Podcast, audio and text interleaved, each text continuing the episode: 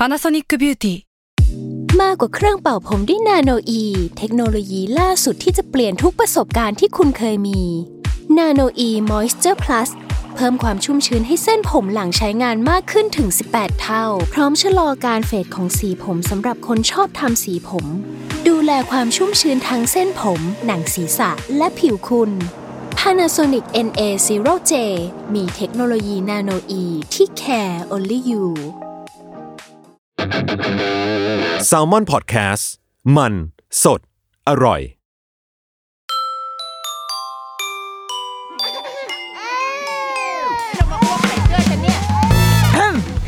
เดรุกี้มัมคุณแม่มือสมัครเลี้ยงกับนิดนก สวัสดีค่ะ The Rookie Mom คุณแม่มือสมัครเลี้ยงกับนิดนกจ้ามาเจอมาเจอมาเจอกันแล้วในวันจันทร์อีกเช่นเคยนะคะ ดูเหมือนจะเป็นวันจันทร์ธรรมดาอีกแล้ว แต่ว่ามันไม่เหมือนเดิมนะคะ EP นี้มีรัศมี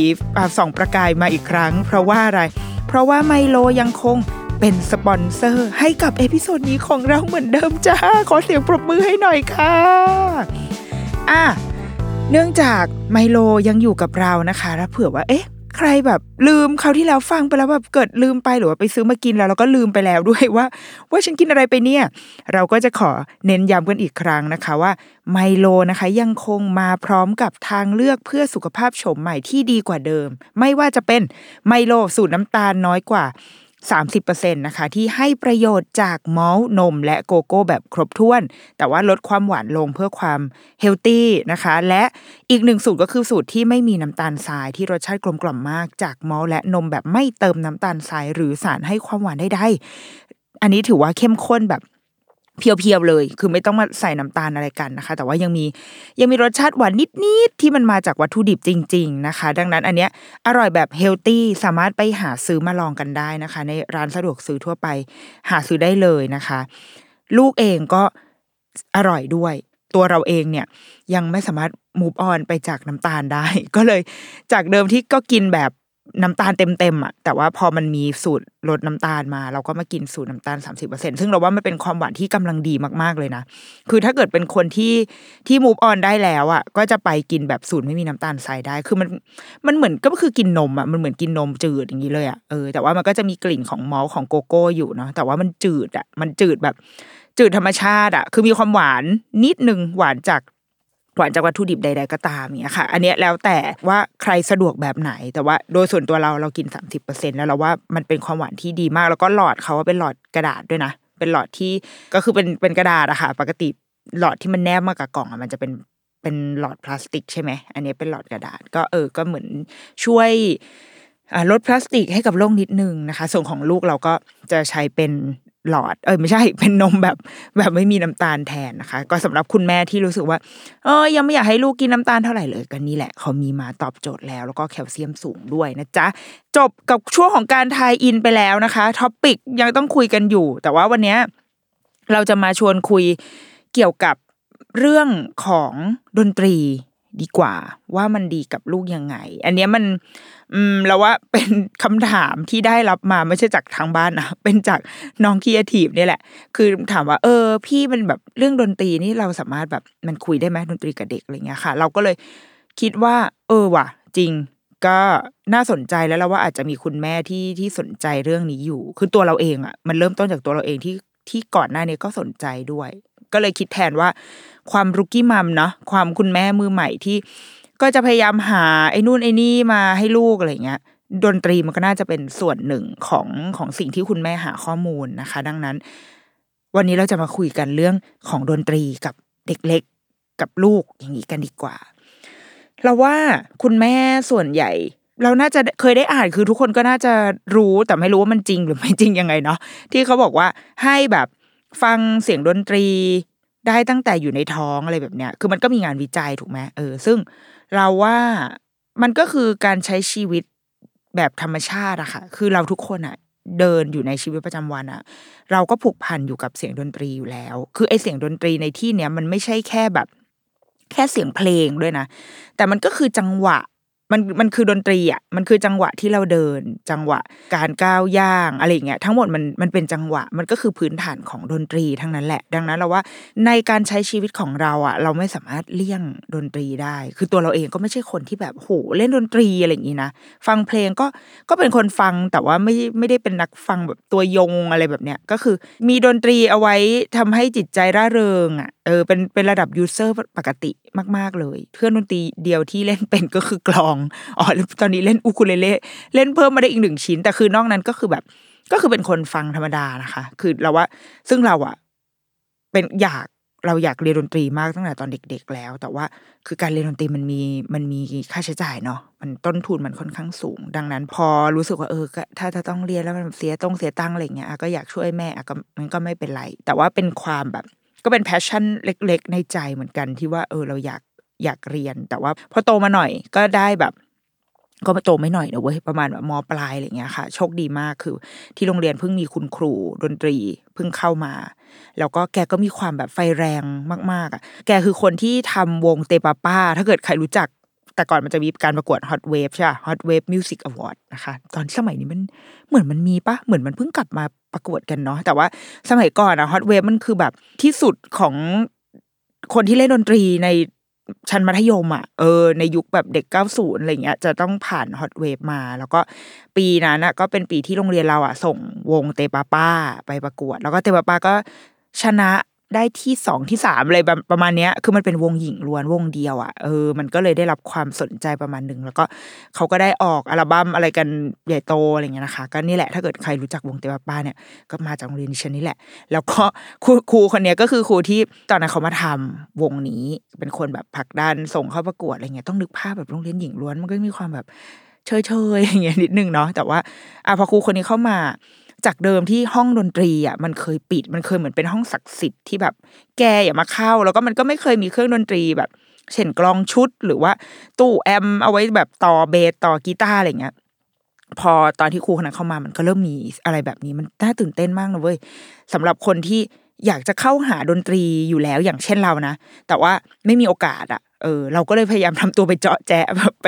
ไอ้ครูอันนู้นอันนี้ไปไปนั่งคุยอยู่ในห้อง แล้วก็แบบก็เลยได้ไปเล่นกลองโดยให้ครูสอนให้ ครูก็แบบสอนให้ประมาณแบบครั้งสองครั้งอะไรเงี้ยก็ตีได้ คือเหมือนครูบอกว่า เออ ก็ก็เป็นคนมีเซนต์ประมาณนึงนะเนี่ย สอนแค่นี้ก็แบบทำได้แล้ว แต่ว่าก็แค่นั้นก็ไม่ได้ไปเรียนอะไรต่ออะไรเงี้ยค่ะ แต่ก็ก็จะรู้สึกว่าเออโอเค ตัวเองเล่นได้ แล้วก็เคยเล่นตอนแบบในงานคณะนิดๆหน่อยๆแต่ก็ไม่ได้เล่น ไม่ได้เล่นเก่งอะ คือเคยเรียนอยู่สองครั้งมันจะไปเล่นเก่งได้ไงวะแต่ก็นี่แหละคือเรารู้สึกว่ามันเป็นหนทางในการแบบได้แสดงออกอะไรบางอย่างที่ที่มันปลดปล่อย อะไรในใจคือปกติเรานั่งอยู่เราจะชอบขอโต๊ะอะแต่ว่าพอมันมีกลอง เราก็ไม่ต้องขอโต๊ะไง คือเราก็จะได้แบบปลดปล่อยมันออกมา มันเลยทำให้เรารู้สึกว่า ดนตรีอะมันอยู่ในชีวิตของเราอยู่แล้ว อืม จะมากน้อยแค่นั้นเอง ถ้าเกิดคนที่มีแบบเซนส์ทางด้านนี้เยอะๆ มันก็จะอยู่กับเราเยอะ แต่ถ้าต่อให้มีเซนส์ด้านนี้น้อย มันก็ยังอยู่กับเราอยู่ดีอะคือมัน มันอยู่กับเราในวันที่เราแบบมีความสุข วันที่เราเศร้านั่งนั่งอยู่ บางทีเราก็ทำเพลงมา หรือแบบ มันอยู่ในชีวิตอะเนาะดังนั้นเราอาจจะปฏิเสธดนตรีไม่ได้ แล้วเราก็ไม่ได้รู้สึกว่ามันเป็นแบบสิ่งมอมเมาอะไรแบบเนี้ย คือดนตรีก็คือดนตรีอะเสียงเพลงก็คือเสียงเพลง เนื้อเพลงเนื้อหามันก็เหมือนกับบทกวีเหมือนกับเราอ่านหนังสือเพียงแต่เราเปลี่ยนรูปแบบของการรับเข้าอะ มาอยู่ในรูปแบบของเสียงเพลงเท่านั้นเอง ดังนั้นสำหรับลูกนะในมุมของเราก็คือเราเราก็อยากให้เขาได้ คุ้นเคยกับเสียงเพลงอะเสียงดนตรีให้มากที่สุด เพราะเราเราไม่ไม่ได้รู้สึกในกาทีบอะไรกับสิ่งนี้ อยากให้มันเป็นธรรมชาติอะค่ะ ซึ่งถ้าสมมติว่าในช่วงท้องสำหรับคุณแม่ท้องเนี่ยคือมันก็มีงานวิจัยมากมายที่บอกว่า อ่า ให้เด็กฟังดนตรีคลาสสิกได้เลยนะ ตั้งแต่อยู่ในท้องนู่นนี่เออเราก็เราก็รับนะ คือรับสิ่งนี้มาแต่ว่า มันก็จะมีบางงานที่ก็ออกมาคือเขาไม่ได้ออกมาแย้งหรอกแต่แค่ออกมานำเสนอว่า จริง ๆ แล้วก็ฟังอะไรก็ได้ คือไม่ต้องเป็นดนตรีคลาสสิกก็ได้ ถ้าแม่ฟังแล้วรู้สึกแบบทุรนทุราย มันไม่ใช่อะ มันแบบ มันไม่ใช่ตัวเราทำไมฉันต้องมานั่งฟังแบบโมซาร์ทอะไรอย่างเงี้ยก็ฟังเพลงที่แม่ชอบก็ได้ คือทำอะไรก็ได้ที่เรามีความสุข เราเลยค่อนข้างรับแนวทางเนี้ยมากกว่า ว่าฟังอะไรก็ได้ที่แม่จะมีความสุข และลูกก็จะได้รับแบบ ความสุขนั้นอะผ่านอยู่ข้างในท้องด้วย แต่บางวันเราก็มีความสุขที่จะได้ฟังเพลงคลาสสิกนะก็ก็ได้ก็เนื้อออกไหมคืออะไรก็ได้ที่ไม่ต้องฝืนตัวเองอะเราก็คือในทางวิทยาศาสตร์อะค่ะ เด็กเนี่ยเขาจะได้เริ่มได้ยินอวัยวะด้านการรับเข้าของเสียงเนี่ยจะเริ่มได้ยินประมาณแบบน่าจะประมาณห้าหกเดือนขึ้นไป คืออวัยวะส่วนเนี้ยมันเริ่มทำงานละซึ่งเสียงที่เขาจะคุ้นเคยมากที่สุดอะค่ะ ก็คือเสียง อวัยวะภายในของแม่ เสียงตับไตใส่พุงเสียงหัวใจตึบตึบตึบตึบซึ่งเสียงหัวใจก็คือคือบีดเนาะคือบีดที่มีความ สม่ำเสมอคงที่มันก็เป็นพื้นฐานของจังหวะนะเออเสียงหัวใจเต้นเนี่ยอะโอเค เด็กก็จะได้รับเสียงหัวใจ ส่วนไอเสียงที่คุณพ่อคุณแม่ใช้ชีวิต ฟังเพลงไปห้าง มีเสียงดังอะไรขึ้นมาเนี่ย มันก็จะเป็นแอมเบียนที่เขาโตขึ้นเหมือนเวลาเราไปเดินห้างแล้วเราได้ยินเสียงเพลงคลอคลอ แล้วก็แบบฟังมั่งไม่ฟังมั่งอะไรเงี้ยสำหรับเด็กในท้องแล้วว่ามันคือสิ่งนั้นแหละมันคือแบบเสียงเพลงที่ดังขึ้นมาอะไรก็ไม่รู้แต่ว่าเหมือนบริหารหูเขาอะค่ะ เราก็ เปิดทุกอย่างให้ลูกฟังเพราะรู้สึกว่ามันก็เป็นการกระตุ้นอวัยวะเขาอะคือแบบเออให้มันได้ทำงาน แล้วบางทีมันเช็คได้ด้วยนะว่าเฮ้ยลูกยังอยู่กับเราหรือเปล่าอย่างเงี้ย เปิดเพลงหรือบางทีเราพูดอะไรให้เขาฟัง ร้องเพลงให้เขาฟัง เขาก็จะมีการขยับตัว มีการขยับตัวไม่ใช่เต้นนะเว้ยนั่นก็อภินิหารเกินไป ขยับตัวเหมือนแบบก็เราได้ยินเสียงอะก็ขยับตัวบางทีก็ถีบมั่ง บางทีเปิดเพลงเสียงตกใจเงี้ยมีครั้งหนึ่งตอนตอนนั้นท้องประมาณ น่าจะหกเจ็ดเดือนนะคะตอนนั้นไปดูคอนเสิร์ตคือแบบมันไม่ไปไม่ได้ เพราะว่าตอนโคเพลมาที่ที่ราชมังคลาเว้ยแล้วก็คือมันจองตั๋วไปแล้วอะแต่ว่าอุตส่าห์จองเป็นตั๋วนั่งไว้นะพรารู้ว่าสังขารต้องไม่ดีแน่ๆก็จองตั๋วนั่งไว้ ก็ไป เสียงมันก็ดังแหละคือก่อนจะไปอะเคย search เลยนะว่าแบบท้องไปดูคอนเสิร์ตได้ไหมอย่างเงี้ยเพราะแบบกังวลนิดนึงเหมือนกันว่าเอ๊ะลูกกูจะแบบโอเคป่าวะแต่ก็ เท่าที่ search หาข้อมูลดูเขาบอกว่าก็ไปได้ก็ไม่เป็นไรก็ไปเว้ยปรากฏว่าแบบเวลาที่เพลงมันดังอะเออเวลาที่พี่คริสแกก็ร้องเพลงอะไรของแกเงี้ยเฮ้ยลูกเรามันก็ขยับมันก็มีการเตะถีบตอบรับกับเสียงเพลงเพราะว่าเสียงมันดังมากไงเสียงในในเอ่อคอนเสิร์ตอะค่ะในใน stadium นั้นนะเออเขาก็แบบเตะเตะเตะเป็นการเหมือนเป็นการแบบสื่อสารไปกับเรา ซึ่งเรารู้สึกดีมากเลยนะ วันนั้นนะรู้สึกว่า เออ นี่แหละ การที่ลูกได้ฟังสิ่งเดียวกับเราไปพร้อม ๆ กันนะคะ แล้วเขามี reaction ตอบกลับอะแม้เขาจะยังเป็นแค่แบบตัวอ่อนอยู่ในท้องอย่างเงี้ย แต่ว่ามันมีความหมายกับแม่ประมาณหนึ่งเลย ก็เลยทำให้หลังจากนั้นก็อ้าวก็ฟังเพลงวันนั้นลูกอะวันนั้นไปฟังโคเพลแล้วแบบติดใจใช่ไหมพอกลับบ้านมาก็เปิดให้ลูกฟังอะมึงฟังเข้าไปเลยฟังตั้งแต่อัลบั้มแรก ฟังเข้าไป เออ อะไรแบบเนี้ย แล้วก็เราก็เอานำเอาแนวคิดเนี้ยมาใช้ว่าอะเปิด เพลงให้ฟังควบคู่ไปกับการอ่านหนังสือการคุยกับเขาอะไรแบบนั้น พอเขาออกมาสู่โลกภายนอกเนี้ยค่ะ เราก็เปิดเพลงตามปกติ แต่ส่วนใหญ่จะเปิดเดี๋ยวนี้ถ้าเวลาคุณพ่อคุณแม่เข้าแบบ Spotify ไอจูนอะไรเงี้ย มันก็จะมีเป็นเหมือนเออเขาใช้คำว่าอะไรวะ baby อะไรวะ เป็นแบบเสียงเพลงแบบเสียงเพลง MIDI อะเพลงงุ้งยิงงุ้งยิงอะอะไรวะ music box อะไรเอออะไรประมาณอย่างเงี้ยก็เปิดอะไรแบบนั้นบ้าง หรือบางทีก็เปิดเป็นเพลงบรรเลงคือส่วนใหญ่เราอยากได้เพลงบรรเลงเพราะว่าไม่อยากให้มันแบบสนุกสนานเกินเบอร์อะแบบไปเปิดพวกเพลงแบบ A B C หรือแบบลอนดอนบริดจ์ is falling down อะไรเงี้ยมันแบบมันรบกวนอะบางทีเราก็ต้องการสมาธิในการทำบางอย่างเหมือนกัน ก็จะเปิดเพลงบรรเลงอะไรให้เขาฟังไปเรื่อยเปื่อยอะไรแบบเนี้ยจนพอลูกประมาณสัก อืมสองสาเดือน คือพอลูกเริ่มเริ่มเข้าที่เข้าทางละแม่เข้าที่เข้าทางมันก็จะเข้าสู่ช่วงฝูงซ่านเหมือนอย่างที่เคยเล่าไปในหลาย ๆ อีพีว่ามันจะเป็นช่วงที่เราจะเริ่มหาแล้วว่า เฮ้ย ไปทำอะไรดีวะออกนอกบ้านดีกว่า หาเรื่องออกนอกบ้าน หาอะไรทำก็เลยลองหาดูว่า เออ ถ้าเป็นเรื่องเกี่ยวกับดนตรีเนี่ย ในเด็กเล็กขนาดเนี้ยเราทำอะไรได้บ้างนะ ก็ลองค้นหาดูปรากฏว่า ก็ไปเจอที่หนึ่งเป็นมีคุณแม่คนหนึ่งเขาก็แบบแนะนำเอาไว้เว้ยเป็นโรงเรียนที่สอนดนตรีอยู่แล้วปกติเขาสอนดนตรี สอนเล่นเครื่องดนตรีคลาสสิกถ้าเป็นส่วนใหญ่คือเครื่องดนตรีแบบเสากลทั่วไปก็มีค่ะกลองกีตาร์อะไรเงี้ยแต่ว่าโดยโดยหลักๆ แล้วเขาจะสอนดนตรีคลาสสิกพวกเปียโนไวโอลินเชลโลใด ๆ เหล่านี้เครื่องสายทั้งหลายแหล่ค่ะ เขามีสอนดนตรีสำหรับเด็กเล็ก ตอนนั้นเราก็แบบ โอ้ล้อล้อล้อคือตอนแรกเราเข้าใจว่ามันมีทั่วไปมันมีเยอะมาก คือเคยเห็นแบบลูกดาราไปเรียนอะไรเงี้ยแต่มันไม่ใช่ที่นี่นะเคยเห็นลูกดาราไปเรียนบางที่หลาย ๆ ที่เออมันก็เออแสดงว่าเด็กเล็กก็น่าจะไปได้ แต่ว่าไม่ได้หาข้อมูลเจาะลึกอะคือแค่เห็นในไอจีแล้วก็แบบอ่าโอเคโอเค ทดเอาไว้ในใจก็ไม่ได้สนใจ เราก็เลยลองไปตามที่ที่ได้อ่านข้อมูลมา ตอนไปถึงเราก็ถามเขาว่า เนี่ยน้องตอนนั้นลูกประมาณห้าหกเดือน ก็ถามเขาว่า เออ ไอหลักสูตรนี้นี่คือมันเรียนได้ตั้งแต่เมื่อไหร่คะต้องกี่ขวบหรือว่ากี่ขวบขึ้นไป คุณครูก็บอกว่าอ๋อ อันนี้ได้ตั้งแต่ท้องเลยค่ะ คือคุณแม่ท้องก็คือเข้ามาเรียนได้แล้วก็แบบ โอ้แสดงว่าอย่างเงี้ยน้องแบบหกเดือนก็เรียนได้เหรอคะบอกว่าได้ค่ะ มาลองเรียนดูไหมอะเราก็เลยลองไปเว้ยปรากฏว่าวันที่ไปลองเรียนอะ เออ ชอบดี แล้วหลังจากนั้นมาเราก็เลยแบบก็เลยเรียนอันนี้มาตลอด ซึ่ง ก็จะเป็นเป็นสิ่งที่จะนำมาเล่าให้ฟังในวันนี้แหละ คือ คืออย่างเรื่องดนตรีเราไม่สามารถที่จะแบบให้ความคิดเห็นในมุมของผู้เล่นหรือว่านักดนตรี อันมีความรู้ทรงศักดิ์อะไรแบบนั้นได้นะ แต่อันนี้แชร์ในมุมของแม่ที่แค่เป็นคนฟังเป็นผู้ฟังเป็น user เฉยๆแล้วก็แต่ไม่ได้ปฏิเสธ แล้วก็ไม่ได้สนใจอินแบบเล่นเป็นอะไรขนาดนั้นนะคือแค่เป็น user ที่ที่ก็เชื่อว่าดนตรีมัน มันทำให้จิตใจเรา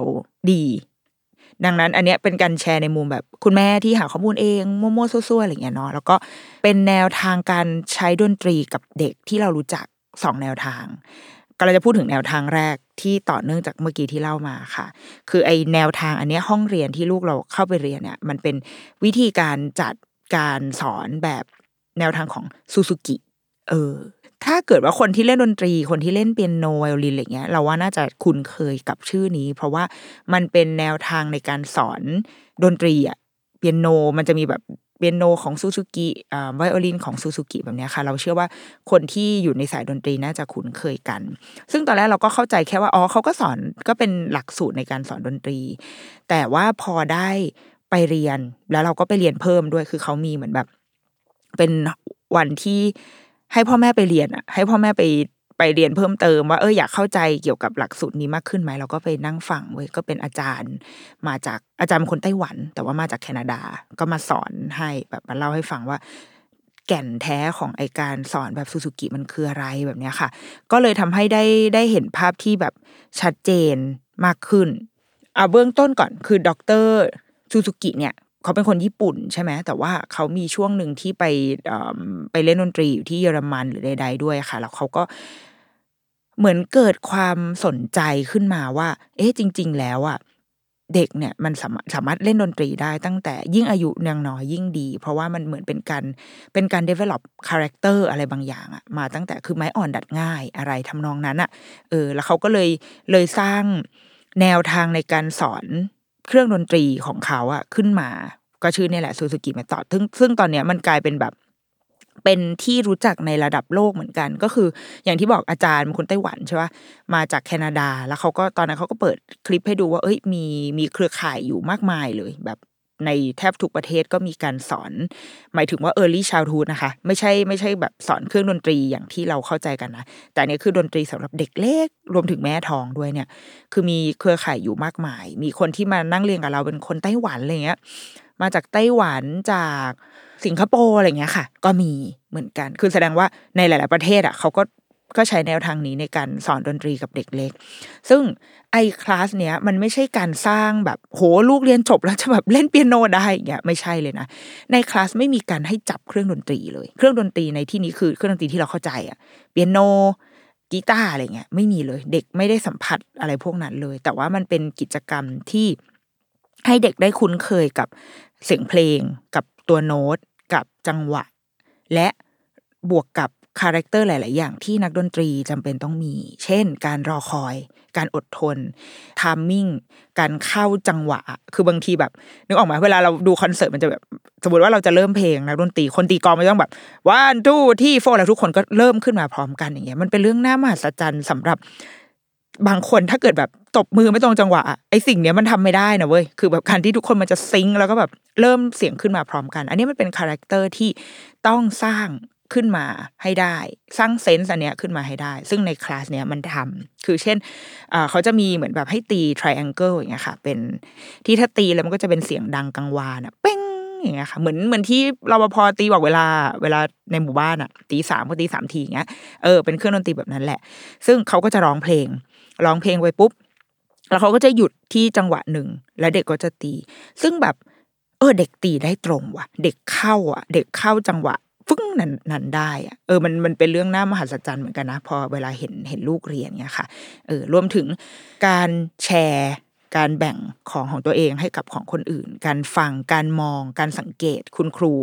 เพราะว่ามันจะมีบางคลาสที่คุณครูจะบอกว่า ครูจะไม่พูดอะไรเลยนะ แต่ว่าจะใช้ภาษาท่าทาง มันคืออะไรมันก็คือพื้นฐานของการมองวาทยากร การฟังการสังเกตท่าทางภาษาท่าของวาทยากรที่เขาจะคุมวงดนตรีออเคสตราอย่างเงี้ยค่ะ ให้ได้เล่นให้ได้เป็นในหนึ่งเพลง มันก็คือพื้นฐานอันเนี่ยเขาสร้างหลักสูตรอันเนี้ยขึ้นมาตามความเชื่อแบบนั้น ซึ่งจากการไปทดลองเรียนอะ เออเรารู้สึกว่า คือตอนแรกเราไปเรียนแบบอ่าไปลองลองก่อน โดยที่ยังไม่ได้จะตัดสินใจเว้ยแต่ว่าพอเข้าไปแล้วเรารู้สึกว่า เออเราชอบแนวทางแบบนี้ที่มันไม่ใช่การสอนอะมันไม่ใช่การเอาเด็กเข้ามาแล้วแบบอ้าวสวัสดีค่ะโดเรมีฟาซออะไรเงี้ยแล้วก็มาอ่านโน้ตคือมันยังไม่ใช่วัยที่เขาจะอ่านอะไรอะคือหนังสือยังอ่านไม่ออกเลยคือแบบคำว่าโดเรมีไม่มีความหมายในใจเขาว่าเออเรารู้สึกว่า ด้วยวิธีการที่มันมันซึมเข้าไปผ่านแบบผ่านการฟังผ่านเนื้อผ่านตัวเขาอะไรแบบเนี้ยมันมันมันดี แล้วก็บวกกับว่าคุณครูเนี่ย คุณครูก็เป็นคนที่เรียนดนตรี แบบเป็นเรียนมาฮิโดนอะคณะดุริยางใช่ไหมเป็นส่วนใหญ่จะจะมาจากทางนั้น แล้วก็คือแม้จะเป็นครูที่เรียนดนตรี แต่ว่าด้วยหลักสูตรมันจะต้องเทรนวิธีการสอนวิธีการพูด เข้าไปให้ถึงระดับเซลล์อะไรเงี้ย ก็เลยทำให้วิธีที่คุณครูพูดกับทั้งผู้ปกครองและเด็กในคลาสค่ะมันค่อนข้าง มันค่อนข้างดีมันเป็นเชิงบวกมาก ๆ คือมันไม่ใช่คำสั่งแบบคำสั่งหรือว่า การชมแบบ โอ้โหเอาโลไปเลยจ้ะลูกเก่งเก่งที่สุดอะไรเงี้ยไม่ใช่ แต่ว่าเขาก็จะแบบ เอ้ยขอบคุณนะที่อดทนรอ โอ้เมื่อกี้หนูแบบจับจังหวะได้ดีมากเลยหนูช่างสังเกตมากเลยนะอะไรเงี้ยมันคือการการให้แรงเสริมในทางบวกการชมที่เหตุอะค่ะที่ตอนนี้มันเป็นมันเป็นแนวทางที่คุณพ่อคุณแม่ส่วนใหญ่ใช้ในการเลี้ยงลูกเนาะซึ่งคุณครูอะทำได้ดีมากๆ จนทำให้เรารู้สึกว่า เออดี อยากเรียนเลยก็คือ หลังจากนั้นก็เลยแบบ สมัครก็เข้าเรียนในอีหลักสูตรนี้แหละ ซึ่งแบบก็รู้สึกว่าลูกเล็กเหมือนกัน คือหกเดือนก็จะมีความยังทำอะไรไม่ได้เลยอะนั่งตอนนั้นนั่งเออก็นั่งทำอะไรก็ปก็แปกไป แต่ว่าทุกๆครั้งหลังจบอะค่ะหลังเลิกคลาสเขาจะให้คุณพ่อคุณแม่เนี่ย จดบันทึกเอาไว้ว่าวันนี้ลูกทำอะไรได้บ้าง ลูกทำอะไรได้ดีขึ้นกว่า ครั้งที่แล้วพัฒนาการของเขาเป็นยังไง ให้จดเหมือนชื่นชมอะว่าวันนี้ลูกทำอะไรได้ดี ซึ่งเราก็ชอบอีกนะเราว่ามันคือการกระตุ้นให้พ่อแม่สังเกตว่า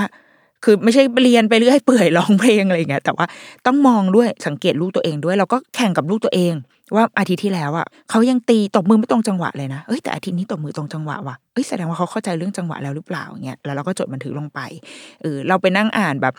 คือลูกเราเรียนมาจนถึงตอนเนี้ยประมาณสามขวบก็สองปีกว่าแล้วนะ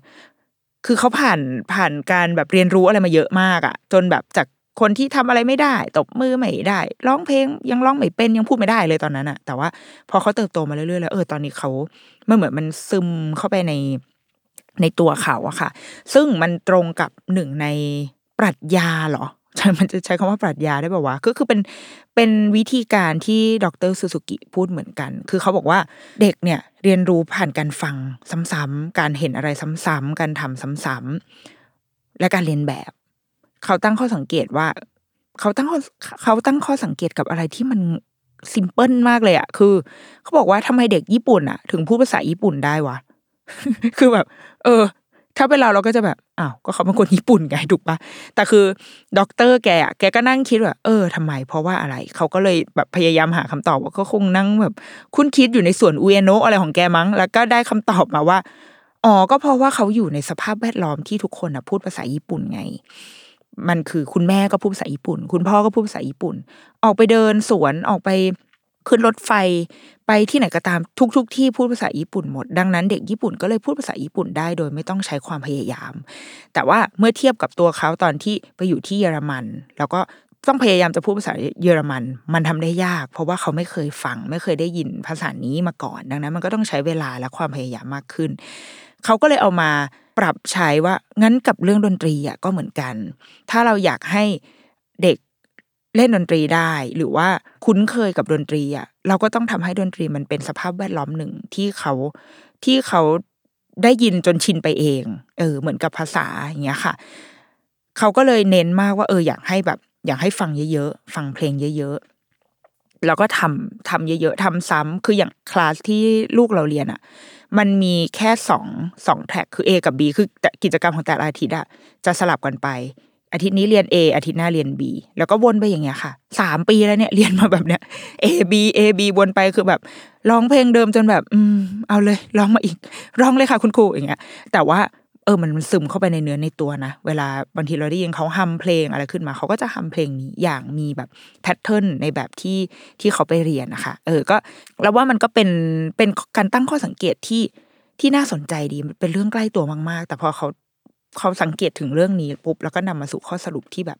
เออ จริงว่ะ ก็เพราะว่าทุกคนอยู่ในสภาพแวดล้อมที่ที่ใช้ดนตรี อีกหนึ่งอย่างที่ในคลาสเนี้ยเขาจะเน้นมากก็คือ ทุกๆคนจะเรียนรู้จากกันและกัน ก็คือ เราเป็นสภาพแวดล้อมของกันและกันอะหมายถึงไม่ใช่แค่เด็กนะหมายถึงพ่อแม่ด้วย คือแบบเขาไม่ใช่เขาจะเชียร์มากว่าพ่อแม่ต้องร้องเพลง แล้วก็เต้นไปกับเด็ก ๆด้วยนะ เพราะว่าลูกเราไม่เห็นเราหรอก เพราะว่าเรายืนซ้อนหลังลูกอยู่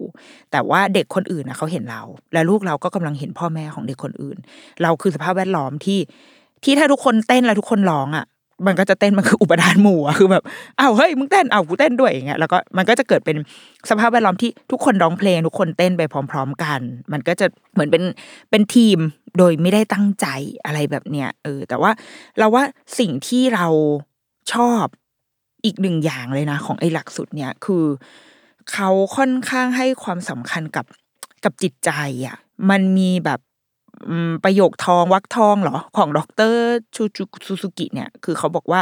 beautiful tone beautiful heart คือ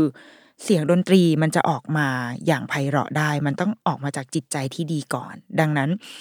บางทีผลลัพธ์ของเสียงหรือว่า การเล่นของลูกอะแบบเล่นถูกโน้ตไม่ถูกโน้ตอะไรไม่รู้อะมันอาจจะเป็นแค่ปลายทางเว้ยแต่ว่าต้นทางมันคือจิตใจของเขาก่อนที่ว่าเขามีจิตใจที่อ่อนโยนเพียงพอที่จะออกไปเล่นดนตรีออกไปหรือเปล่า เพราะว่าการเล่นดนตรีมันก็คือการสื่อสารออกไปข้างนอก เสียงดนตรีของเขามันมันควรที่จะไปสร้างแบบความจรรโลงใจให้กับคนอื่น อะไรแบบเนี้ยนี่คือมุมมองของด็อกเตอร์นะคะ ดังนั้นอะในคลาสอะสมมติว่ามันจะมีมันจะมีช่วงที่เด็กจะได้ตีกลอง ตีกลองแบบ มันเป็นกลองแบบ lollipop อะเป็นแท่งขึ้นมาใช่ป่ะแล้วก็เหมือนอารมณ์แบบนึกไงวะก็คือกลองอะกลองเด็กอะอะนึกกลองเด็กประมาณนั้น แล้วก็มีไม้ stick ให้เขาตีอย่างเงี้ยคือพอเป็นเด็กผู้ชายเด็กที่แรงเยอะๆก็จะตีแบบฟาดเลยอะบอกปังปังปังอย่างเงี้ย คุณครูจะจับมือเด็กแล้วก็บอกว่าตีใหม่นะ แบบแล้วก็คุณครูก็ทำมือให้แบบให้แรงมันมันมันพอดีอะคือไม่ได้เบาไป แล้วก็ไม่ได้ดังไปก็คือเป็นเสียงเสียงที่อยู่ในโทน ของความมั่นใจ แต่ไม่ใช่แบบไม่ใช่การฟาดฟันหรือการแบบการทำให้แบบร้อยสะใจเว้ยอะไรเงี้ย ซึ่งเราเราว่ามันมันเป็นความละเอียดอ่อนดี คือคือถ้ามองในมุมนึงก็คือแบบอ้าวก็เด็กชอบไงมันเป็นการระบายออกอะไรเงี้ย แต่ว่ามันคือการการสร้างรสนิยมบางอย่างให้กับเด็กอะว่าเฮ้ยเราต้องรู้จักความพอดีว่ะ แล้วนี่มันคือการการสื่อสารการส่งออกครับ สิ่งที่อยู่ในใจเราออกไปอะ เออเราทำยังไงให้ให้ผู้ฟังได้รับเสียงที่มันพอดีแบบนั้นออกไป อะไรแบบนี้มันคือการสร้าง character ของของนักดนตรี ถ้าเขาจะไปเป็นนักดนตรีต่อไป เขาจะเป็นนักดนตรีที่ดี เพราะว่ายิ่งถ้าเขาเล่นเครื่องดนตรีคลาสสิกเขาจะต้องอยู่ในวงแบบออเคสตราอะไรอย่างนี้ใช่ปะเขาต้องทำงานเป็นทีม เขาต้องแบบ เขาต้องมีความอดทนมากเพราะมันต้องผ่านการซ้อม แล้วมันไม่ใช่ซ้อมคนเดียวอะมันต้องซ้อมร่วมกับวง ถ้ามีอันนึงเล่นผิดบางทีเราต้องเริ่มใหม่กันทั้งหมดอะไรเงี้ยคือมันคือความอดทนมันคือมันคือทีมมันคือความสม่ำเสมอของการทำงาน เออ แล้วก็ต้องมีใจที่แบบอ่อนโยนอะ คือ keyword สำคัญอะไรแบบเนี้ยเนี่ยเราคือคือ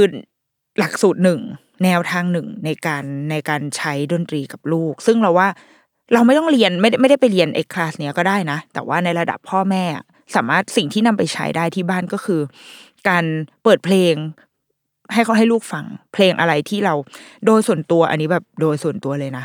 อืมเรายังค่อนข้างสกรีนเนื้อเพลงประมาณหนึ่งคือเรายังไม่ได้แบบ ให้ฟังแบบเพลงที่เราฟังเท่าไหร่อะเพลงที่มีเนื้อแบบความรัก ฉันรักเธอเธอไม่รักฉันอะไรอย่างเงี้ยเรายังไม่ค่อยได้เปิดคือปกติเราก็ไม่ได้ ไม่ค่อยได้ฟังอะไรแบบนั้น เดี๋ยวนี้นะช่วงนี้มาถึงช่วงหลังจากมีลูกอะคือไม่กูไม่ได้ฟังอะไรเลย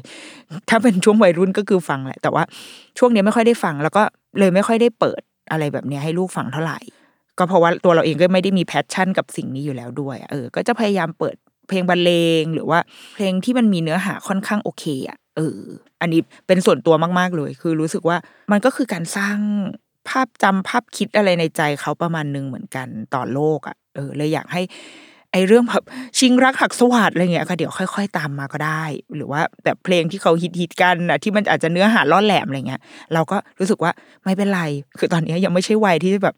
เพื่อนฟังแล้วฉันไม่ฟังแล้วฉันจะเอาอะไรเงี้ยยังไม่ใช่ถึงวัยนั้นก็เลยรู้สึกว่าไอ้ข้ามข้ามไปก่อน แล้วก็ฟังอะไรที่มันมีเนื้อหาที่แบบ ที่ค่อนข้างแบบ จะลงจะลงหน่อยอะไรแบบเนี้ย ซึ่งเราว่าเพลงเก่าอะ ดีมากเลยเว้ยแบบเพลงแบบ เพลงยุคแบบคุณแม่เราอะเออเดี๋ยวนี้ชอบฟังมากเลย เพลง impossible อะไรเงี้ยมันแบบฟังแล้วจะรู้สึกว่าอืมดี เปิดให้ลูกฟังก็ได้ แล้วก็แล้วก็เป็นเพลงบรรเลงทั่วไป เออ อันเนี้ยเอาไปใช้ได้คือเอาไปฟัง เปิดเพลงให้ลูกฟังให้มันอยู่ใน ซึมเข้าไปในแบบในเส้นเลือดเขาไปเรื่อยๆอะไรเงี้ยค่ะ แล้วก็ให้เขาได้สัมผัสได้มีประสบการณ์ร่วมกับ อะไรก็ตามที่สร้างเสียง อาจจะไม่ต้องเป็นเครื่องดนตรีจริง ๆ ก็ได้ คือ ถ้าที่บ้านใครคุณพ่อคุณแม่มีเปียโนเล่นเป็นคนเล่นดนตรีอยู่แล้ว ก็เล่นดนตรีไปกับลูก เขาจะซึมซับโดยคือเหมือนเรามีต้นทุนที่ดีแล้วอะเขาจะซึมซับเขาจะมองพ่อแม่เป็นไอดอลของเขาแล้วแบบเฮ้ยพ่อเล่นกีตาร์โคตรเท่เลยเดี๋ยวจะเล่นบ้าง มันอันนี้มันคือต้นทุนที่มี แต่ถ้าบ้านไหนไม่มีก็ไม่เป็นไรแต่แค่ ให้เขาได้อยู่ในสภาพแวดล้อมที่ที่ยังมีเครื่องดนตรีอยู่ใกล้ใกล้ตาใกล้มือของเขา เขาจะได้ไปหยิบจับได้ เราว่าการสร้างแบบ character ที่ไม่ได้เกี่ยวกับดนตรีโดยตรง เช่นเนี่ยการรอคอย การเข้า การเข้าจังหวะ การรู้ความช้าความเร็ว การสังเกต เสียงใหญ่ เสียงเสียงเบา เสียงเล็ก อะไรพวกเนี้ยค่ะ มันก็คือพื้นฐานของดนตรีทั้งหมด ซึ่งคุณพ่อคุณแม่เอาไปเล่นได้ โดยที่ไม่ต้องเข้าคลาสเรียนก็ได้ เราอาจจะแบบวันหนึ่งร้องเพลงขึ้นมาแล้วก็แบบ A B C D E F G อะไรเงี้ย คือแค่เปลี่ยนแบบเสียงเล็ก A H I J K M N O P แบบแค่สลับอะสลับเสียงใหญ่เสียงเล็กอะมันก็เป็นความบันเทิงหนึ่ง แล้วมันก็สร้างจุดสังเกตให้กับลูกอะได้แล้ว นี่นี่คือเป็นเป็นทฤษฎีแบบเราเลยนะ คือเอามาคิดเองว่าสำหรับจะเอาไปทำที่บ้านอะประมาณเนี้ยก็พอทำได้อ่าเดี๋ยวไปพักโฆษณากันก่อนนะคะ และจะกลับมากับอีกหนึ่งแนวทางดนตรี เดี๋ยวพบกันค่ะ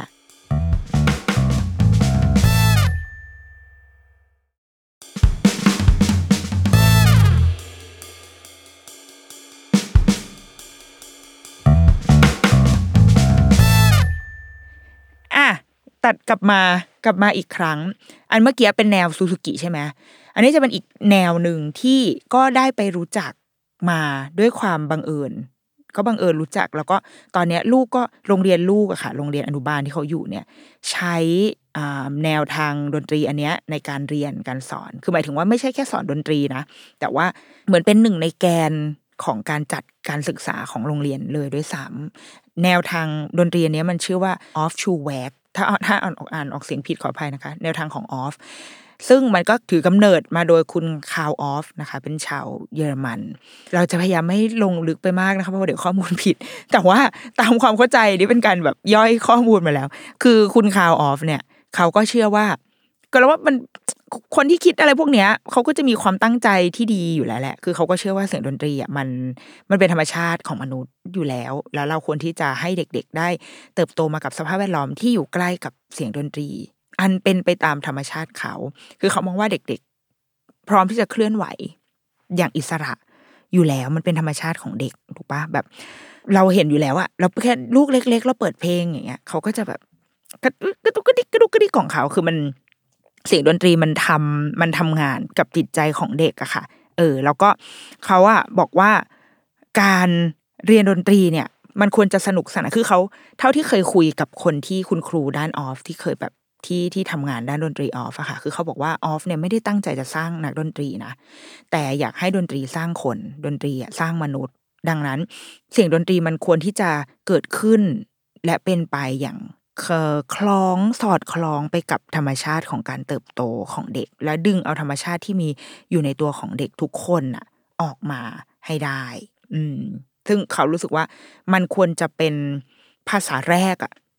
ของเด็กโดยสามคือเขายังอ่านเขียนไม่ได้หรอก แต่เนี่ยคือ วิธีการที่เด็กจะสื่อสารสิ่งที่อยู่ข้างในของตัวเองอะออกมา ผ่านการเล่นดนตรี ผ่านจังหวะ ผ่านการเคลื่อนไหว และผ่านการพูด อันนี้คือหลักการของออฟแบบแบบกว้างๆนะคะ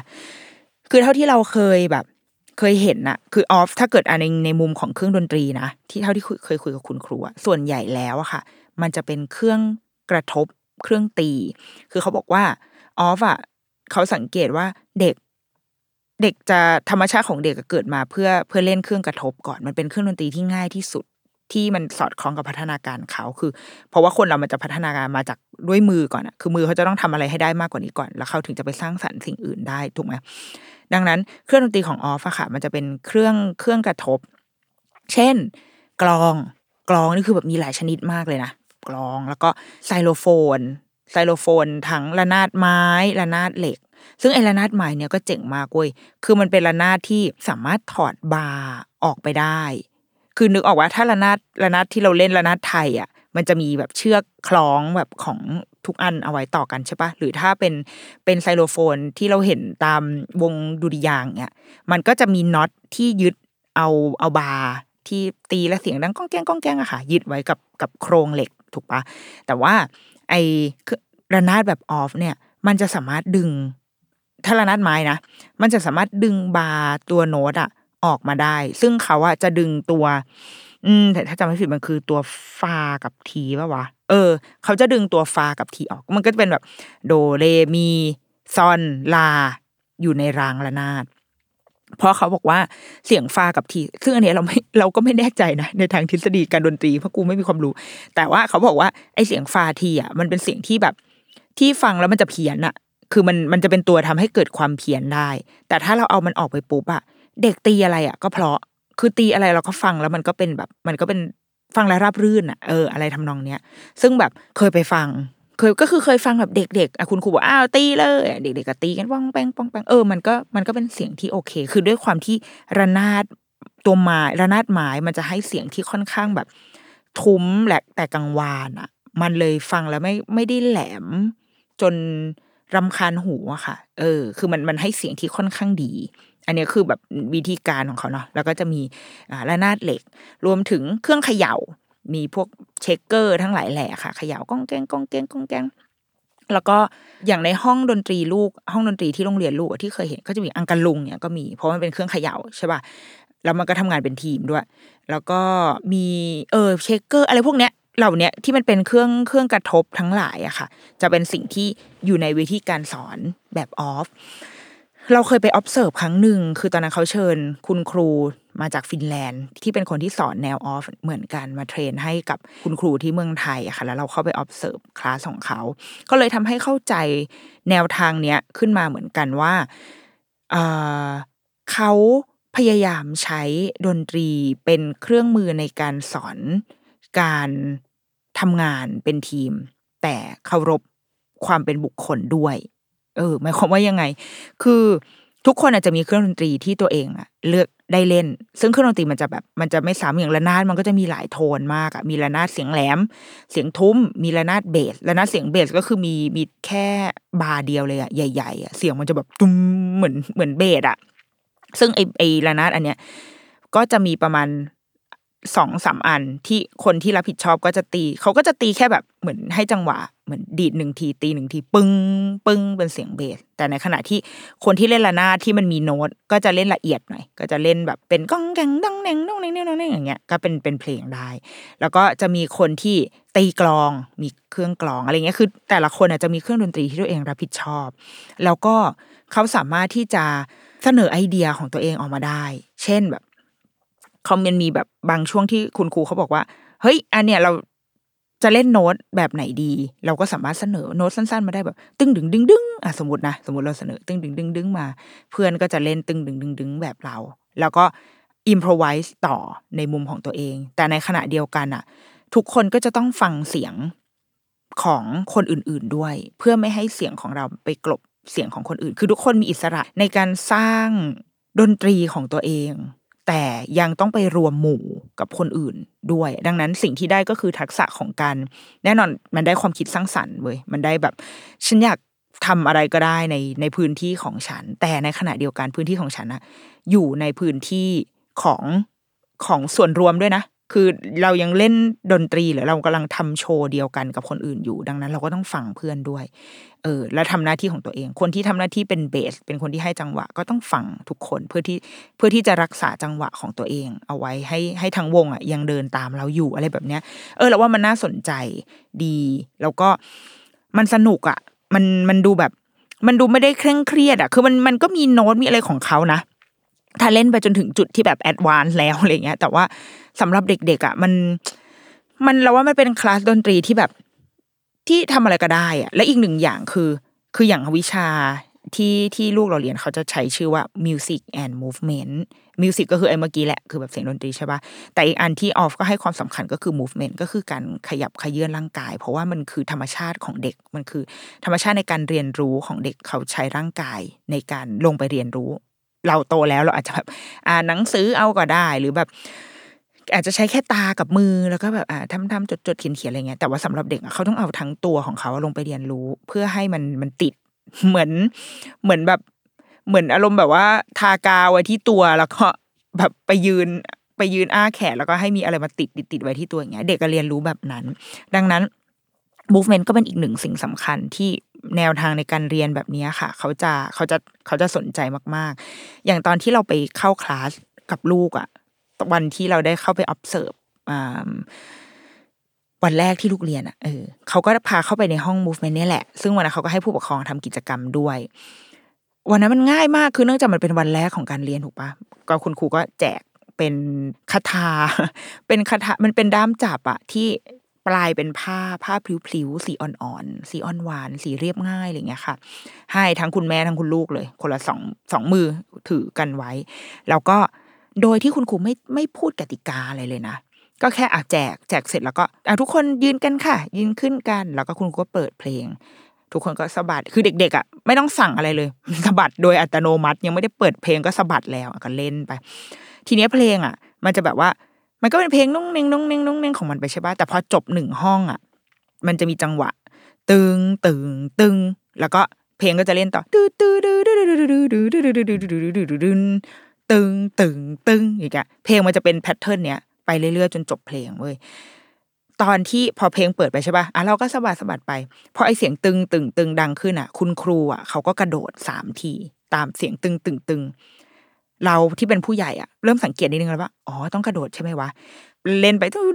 งพอมันตึงตึงตึงอีกทีหนึ่งเราก็เลยลองกระโดดบ้าง เพราะว่าเพราะว่าเห็นเมื่อกี้ครูกระโดด ปรากฏว่าครั้งนี้ครูก็ยังกระโดดอยู่ เราผู้เป็นผู้ใหญ่ก็เลยรู้แล้วว่า อ๋อ ถ้าจบหนึ่งห้องแล้วได้ยินเสียง ตึงตึงตึงเนี่ย เราต้องกระโดดนะ เหมือนเป็นการแบบสังเกตแล้วเรียนรู้เรียนแบบแล้วก็ทำตาม โดยอัตโนมัติ เออ เราก็เลยทำเว้ยซึ่งเราก็มาสังเกตว่าอย่างของเด็กอะ่ะ ใช้เวลาเพิ่มขึ้นอีกประมาณสักห้าสี่ถึงห้าห้องดนตรีอะคือเราสมมติเราผู้ใหญ่เนี่ยสองครั้งเราก็รู้แล้วว่าอ๋อต้องทำแบบนี้ ของเด็กเนี่ยเขาสังเกตอีกใช้เวลาอีกสักพักหนึ่งพอเขาพิกอัพได้ปุ๊บเขาก็ทำเลย พอแบบทุกทีนี้ภาพมันก็เลยกลายเป็นว่าช่วงที่เป็นเสียงดนตรีแบบดื้อดื้อดื้อดื้อดื้อดื้อดื้อทุกคนก็วิ่งแบบสะบัดสะบัดไป แต่พอมันเป็นหยุดแล้วก็ตึงตึงตึงเด็กๆก็จะกระโดด ทุกคนในห้องก็จะกระโดดพร้อมกันอย่างเงี้ย ออมันเป็นการเรียนรู้ที่แบบเกิดขึ้นอย่างเป็นธรรมชาติเราก็ไม่ต้องมีใครแบบมาสอนอะไรกันเลยอะคือไม่ต้องแบบ ถ้าเกิดว่าครูมาบอกตั้งแต่ก่อนเริ่มว่าอ่าคุณแม่เดี๋ยวคุณแม่รอฟังนะคะ ถ้าเกิดว่ามีเสียงกลองตึงตึงตึงทุกคนกระโดดนะคะ เราก็จะเกิดแบบยังไงนะคะ มันจะทั้งตรงไหนคือมันจะต้องมีคำถามนะถูกปะแต่เนี้ยไม่ต้องไปเสียเวลากับการให้กติกาอะไรเลยเว้ยทุกคนฟังและสังเกตกัน มองกัน แล้ว มันก็จะเกิดเป็นการเรียนรู้ร่วมกันแบบเป็นในหมู่อะแล้วแล้วภาพสุดท้ายก็คือทุกคนแบบทำตามบทเพลงตามสิ่งที่ควรจะเป็นได้ เนี่ยเราว่ามันคือมันคือแนวทางในการเรียนรู้แบบออฟประมาณนี้ค่ะ คือใช้ร่างกายของตัวเองไป เดวิ่งสะบัดกระโดด เราเห็นอย่างของเด็กที่เขาโตหน่อย เขาก็จะเริ่มแบบมีการแบบคลานลงไปคลานลงไปแบบใช้สี่มือสี่เท้าอะสองมือสองเท้าลงไปคลานคลานกิ้งกลิ้งแล้วก็หยุด พอถึงจังหวะหยุดต้องหยุด เออ อะไรแบบเนี้ย ซึ่งมันดูเป็นเรื่องปกติ ดูเป็นเรื่องแบบธรรมดาเนาะแต่เราว่ามันคือการฟังอะมันคือทักษะของการของอิสระเรามีเวลาที่เราได้อิสระเราอิสระเลยนะช่วงที่คุณครูเปิดเพลงแล้วแบบอยากทำท่าอะไรก็ได้ โอ้เด็ก ๆ มันแบบว่า กิ้งไปกิ้งมาตีลังกาอะไรเงี้ย วิ่ง หรือบางคนก็วิ่งบางคนก็ทำท่าที่ดูแบบดูครีเอทแต่บางคนก็กูไม่สนเลยนะกูจะวิ่งคือมันมันแล้วแต่เลยอะแต่ว่าพอถึงจังหวะที่ ที่ต้องหยุดมีมีสัญญาณต้องหยุดหรือมีสัญญาณให้ต้องทำอะไรบางอย่าง ทุกคนจะหยุดแล้วก็ทำได้ เออ มันมันคือมันคือการกำกับตัวเองอะมันคือการการรู้ว่าฉันมีอิสระ แต่ในขณะเดียวกันฉันก็ยังต้องฟังคนอื่นฟังเคารพกติกาอยู่ด้วยเออซึ่งซึ่งพอได้เห็นกับตาแล้วก็เออ รู้สึกว่าดีว่ะ ดูดูแบบโอเคอะ อืมดูดูดูไปในทิศทางที่เราเองก็สนใจแล้วก็อยากให้ อยากให้ลูกได้แบบอยู่ในสภาพแวดล้อมอะไรประมาณนี้ อืมดังนั้นเราว่าสำหรับเราอะค่ะ เรื่องของดนตรีถ้าสำหรับลูกสำหรับลูกเล็กแบบเนี้ยนะเราก็ต้องการอะไรแค่นี้แหละ คือให้เขาได้อยู่ในอยู่ในสภาพแวดล้อมที่ ที่ใช้ดนตรีในแบบที่ค่อนข้างจะเป็นมิตรกับเด็กนิดนึง อย่างที่บอกว่าเรายังไม่ค่อยพร้อมกับการเปิดเพลงชิงรักหักสวาให้ลูกฟังเท่าไหร่ก็คืออยากยังอยากให้เขาฟังเพลงที่มันมีเนื้อหาดีๆ เพราะว่า